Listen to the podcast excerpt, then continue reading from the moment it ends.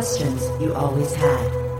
The answers you were never given. The place to seek the truth. Welcome to Veritas. And tonight we discuss the deep state versus the Constitution. What is really happening behind the scenes? Greetings, I'm your host, Mel Fabregas at Veritas Radio. Tonight's special guest is Major Jeffrey Prather, United States Army retired. He's a father, husband, warrior, artist, author, actor, soldier, special agent, student, and teacher with over 50 years of real world experience as a master martial artist, federal law enforcement special agent, firearms instructor, military intelligence officer, and special operator. He has extensive operational experience both domestically and abroad and has taught units of all military branches, including many special operations, intelligence, and law enforcement agencies.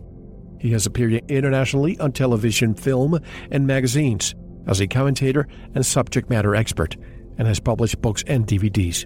His courses have been taught to tens of thousands of U.S. soldiers and officially certified by special operations units. His website is warriorschool.com, and he joins us directly from Tucson. Arizona, just a stone throws away from me. Hello, Mr. Prather, and welcome to Veritas. How are you? Good. Thanks for having me, Mel. My pleasure. May I call you Jeff? Certainly. And first of all, thank you for your service to our country. You're most welcome. It was a pleasure. I know our soldiers are good people. Let me begin with this. Many of them listen to all of us here, all around the world. I get their emails all the time. But I have to say, sometimes they're not aware they're being used by the military industrial complex. Let's start with that. What percentage of our military force knows there is a military industrial complex and a Federal Reserve all working together in order to perpetuate wars? 224 out of 239 years of U.S. history as a nation. 94% of our time as a country in a state of war. As a former military officer, I'm curious to, to get your take on this, Jeff.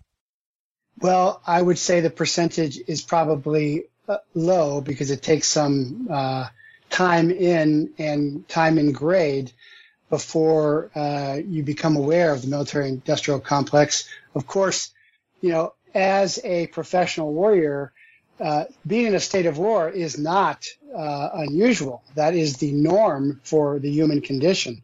Uh, so that's not really so much the issue with me. This the issue is as General and later President Eisenhower brought up, who started warning us about this right. developing military-industrial complex. That is the issue, and that is the problem, and that's one of the vehicles that has then been used by the deep state and the shadow government and the Bilderberg Group and, and everyone else. It's not that w- we need warriors because we're always going to be at war because of human nature, but the way it has been misused is the problem. Before we go get into the deep state, because I think there's going to be a long talk about that, the government is us. You and I, we are the government, which derives its power from us. Why does it feel, Jeff, these days as, if, as if it's the other way around? Well, because it is. Uh, you know, when I was just speaking at the Freedom Expo uh, this year uh, with uh, Sheriff Dave Clarke, um, the what I say now is our republic has fallen. We no longer have a republic.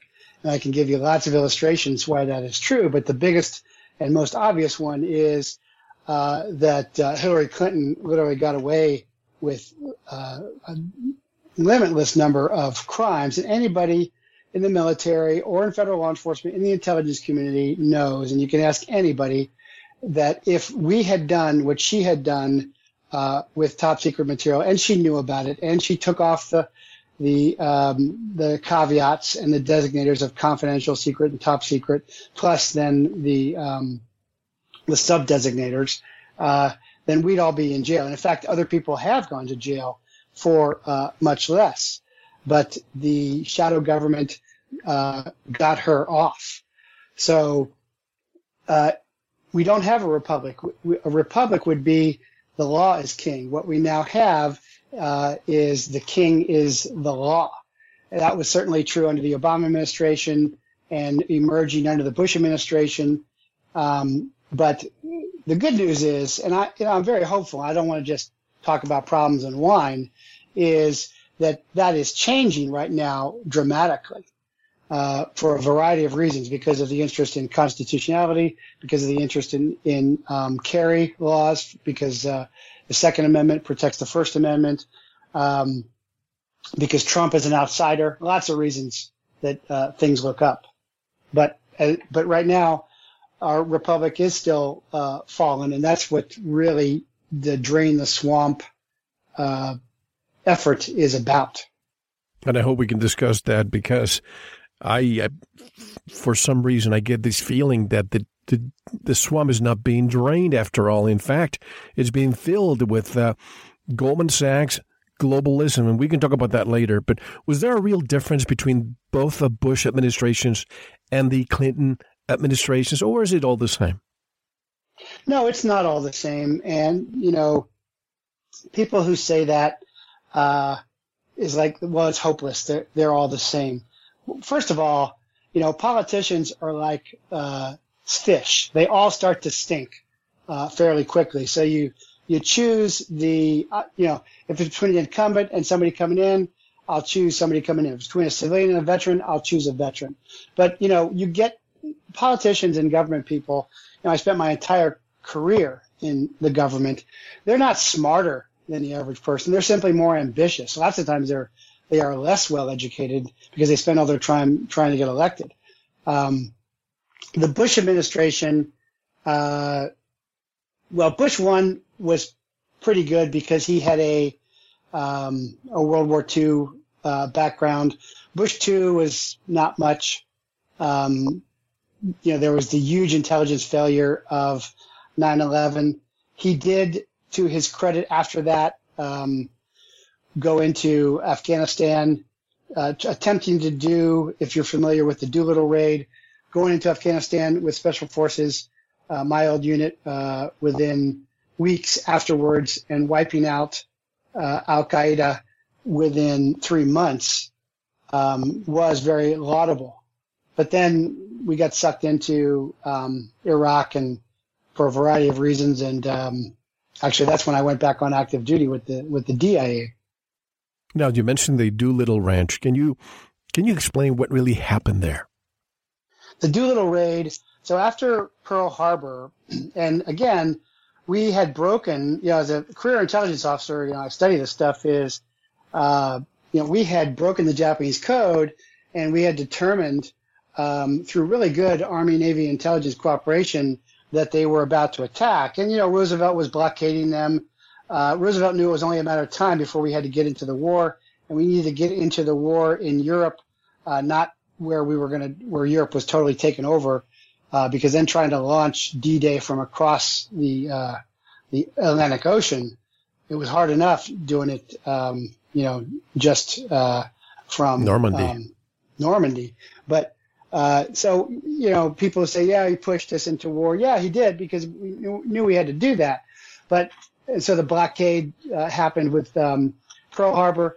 Uh, you know, Yamamoto did not want to fight us. The the genius. He had been in America. He liked Americans. He said, you know, you think these Americans are fat, fun loving pushovers? They're not, um, which we are not. Uh, everybody makes that mistake when they look at us.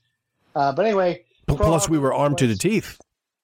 Well, no, we were not. We were not prepared at at, at the at the onset of World War II. Our forces were uh, in a great state of um, disarray. I'm talking about the population. I don't mean to interrupt you. I'm oh, talking yeah. about the population. Oh, yeah. If they ever wanted to invade, they knew that our population was armed. And there is a, a remark attributable to Yamamoto to that effect. You're you're exactly right. Um, and uh, anyway, after Pearl Harbor, um, Roosevelt wanted to hit back very, very quickly.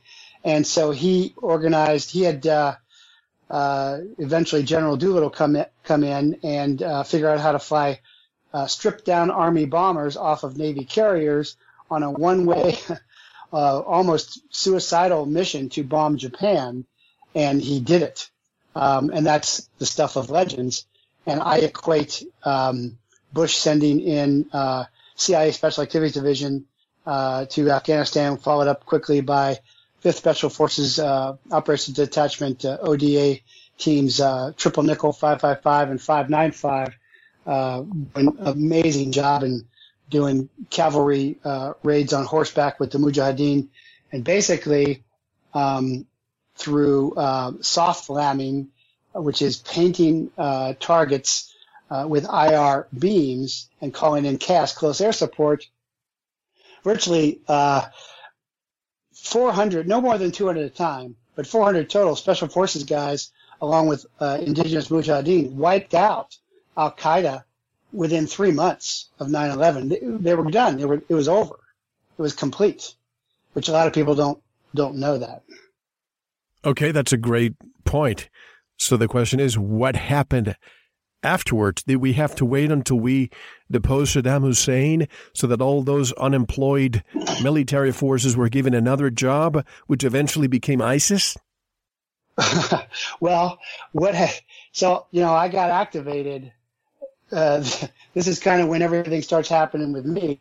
Is I got activated within three weeks of um, the Iraq invasion because uh, I stayed. Well, I had become a DEA special agent. I stayed in the uh, Army Reserves as a military intelligence officer.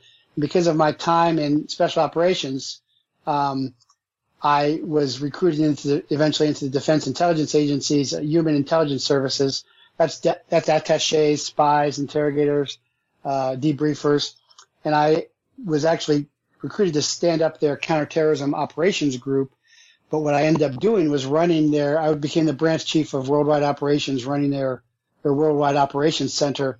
So I helped prepare the briefs that the DNI, the Director of National Intelligence, then took to uh, POTUS, uh, President of the United States, uh, every morning. So I have a pretty good handle on an insider's handle on what happened.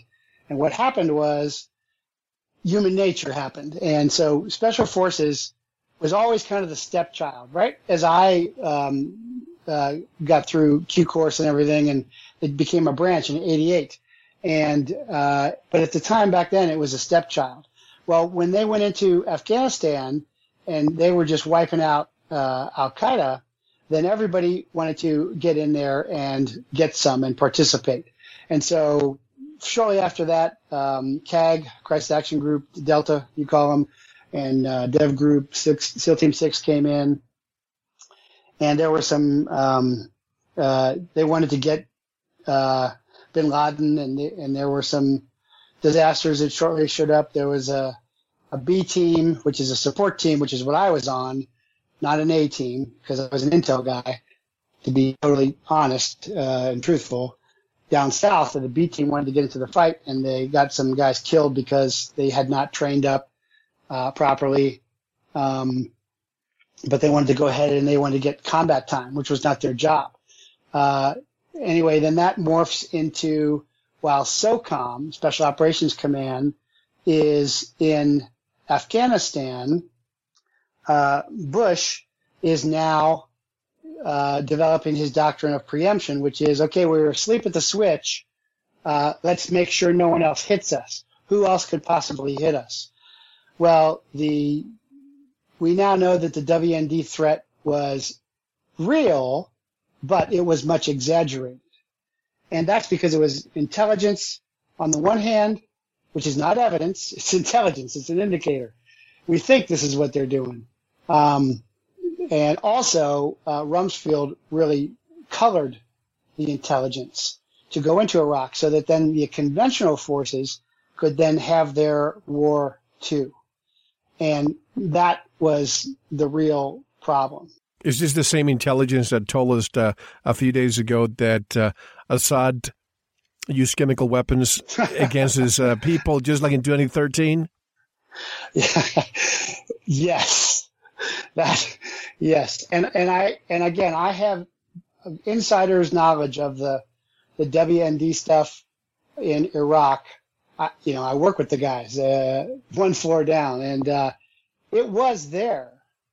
Um, but what happened was that right before the invasion, uh, the Iraqi army commanders that uh, had it got personal calls on their cell phone saying, "Hi, this is the United States Army. Uh, we'll be seeing you shortly. If you release that chemical, uh, those WMDs, you're done. If you uh, don't, uh, you can live through this. Have a nice day. We'll see you soon. Uh, uh, comp, uh, and also, you got to remember that Rumsfeld single sourced this. You never want to single source one one intelligence source. You want backup sources. That that raises uh, your probability. But also, when you're going around the table with a, a psychopath like Saddam, which we should remember with uh, uh, Kim Jong Un up there, another psychopath is, you know, if I go around the table, Mel, and I say to you, and I and you're my chemical weapons guy, well, you're my artillery guy, and I say, are our nuclear artillery shells ready or something? And they're not, and you say no. Well, I slit your throat, drill your knees, kill your family, send the videos to your relatives overseas. And then when I go over to the, around to the, the next guy at the table, I say, hey, is your WMD stuff ready? What are you going to say? I don't discount. Say, I, I, don't. You're, you're, go ahead. Go ahead. You're going to say it's ready. You're going to say yes, sir. It's ready, whether it is or not, because you want to live through this. Oh, of course, and especially now with Kim Jong Un, absolutely. But you know, Jeff, if you had to look at a, at the global picture from a forest perspective, uh, uh, you know, as opposed to the trees, it seems that the United States is someone's puppet.